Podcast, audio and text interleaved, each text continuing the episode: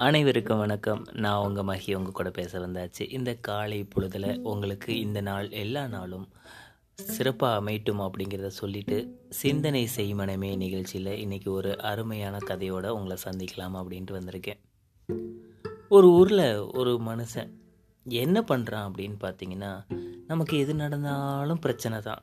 என்ன பண்ணுறதுன்னு தெரியலையே. நான் ஒரு வேலை பார்த்தா அதில் ஒரு பிரச்சனை வருது. எங்கேயாவது பேசுனா பிரச்சனை வருது. எங்கே போனாலும் பிரச்சனை வருது.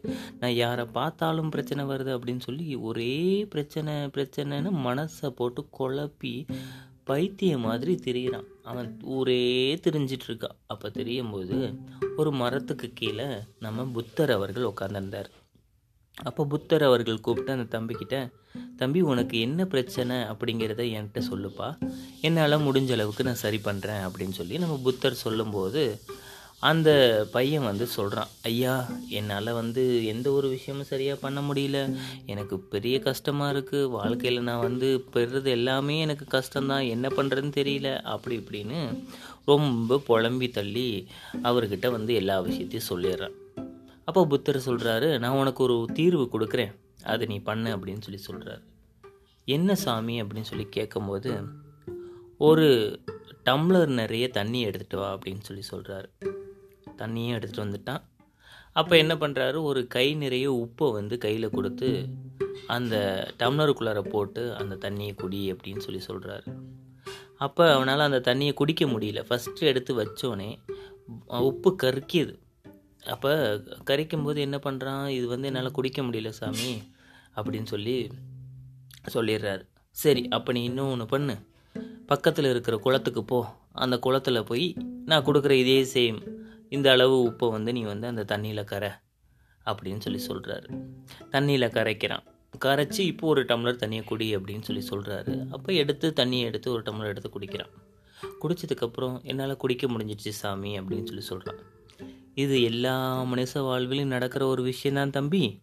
நீ என்ன பண்ணு? முன்னாடி உன் மனசை எப்படி வச்சுருந்த? ஒரு டம்ளர் மாதிரி வச்சுருந்த. இப்போ என்ன வச்சுருக்க? ஒரு குளத்தை மாதிரி வச்சுருக்க. அதனால தான் குளத்தில் இருக்கும்போது உனக்கு வர பிரச்சனைகளை வந்து உன்னால் வந்து சமாளிக்க முடியுது. உனக்கு அது பிரச்சனையாக தெரிய மாட்டேங்குது.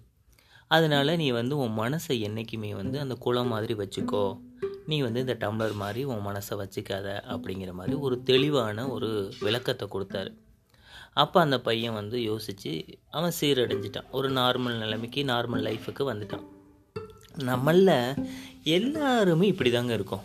என்ன ஒரு விஷயம் அப்படின்னு பார்த்தீங்கன்னா எது நடந்தாலும் ஐயோ எனக்கு மட்டும்தான் நடக்குதா?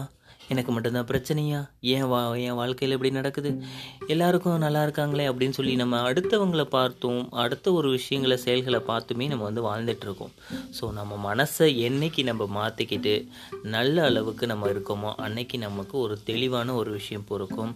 அமைதியாக எந்த செயலை செஞ்சாலும் அமைதியாகவும் பொறுமையாகவும் இருந்தோம் அப்படின்னா கண்டிப்பாக நமக்கு வெற்றி அப்படிங்கிறது நம்மளை தேடி அழகாக ஓடி வரும் அப்படிங்கிற நல்ல சிந்தனையோட சிந்தனை செய் மனமே இன்னைக்கு நிறைவு பெறுது. மீண்டும் ஒரு சிந்தனையோட உங்கள் கூட நான் சந்திக்கும் வரை உங்களிடமிருந்து விடைபெறுவது உங்கள் அன்புள்ள மகி. நன்றி வணக்கம்.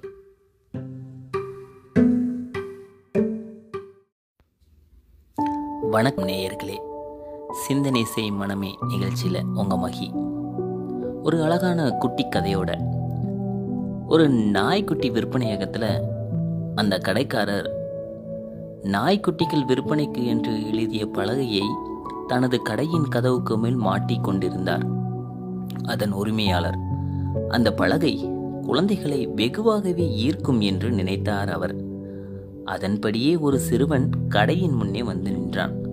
நாய்க்குட்டிகளை நீங்கள் என்ன விலைக்கு விற்கப் போகிறீர்கள்? என்று கேட்டான். அந்த கடைக்காரரோ ஆயிரம் ரூபாயிலிருந்து இரண்டாயிரம் ரூபாய் வரை என்றார். நாய்க்குட்டிகளை பார்க்கலாமா என்று கேட்டான் அந்த சிறுவன். அதற்கு அந்த கடைக்காரர் உள்பக்கமாக திரும்பி விசிலடித்தார். நாய்க்குட்டிகள் கூண்டிலிருந்து பந்துகளைப் போலவே வேகமாக ஓடி வந்தது ஐந்து குட்டிகள். ஒரே ஒரு குட்டி மட்டும் மிகவும் பின்தங்கி மெல்ல மெல்ல மெதுவாக ஓடி வந்தது. பின்தங்கி நொண்டி நொண்டி தயங்கியே வந்த அந்த நாய்க்குட்டியை கவனித்த அந்த சிறுவன் ஏன்? என்னாச்சு அதுக்கு? என்று கேட்டான். அந்த குட்டியை பரிசோதித்த கால்நடை மருத்துவர் அதற்கு பின்கால் தொடைப்பகுதி சரியாக வளர்ச்சி அடையவில்லை. எனவே எப்போதும் முடமாகவே தான் இருக்கும் என்றார் அந்த சிறுவனிடம் கடைக்காரர். சிறுவரின் முகத்திலே ஆர்வம் இந்த நாய்க்குட்டி தான் எனக்கு வேணும் என்றான். தம்பி அப்படின்னா நீ அதுக்கு காசே கொடுக்க வேணாம். நான் அதை உனக்கு இலவசமாக தரேன் என்றார் கடைக்காரர். அந்த குட்டி பையனின் முகத்தில் இப்போது சிறு வருத்தம்.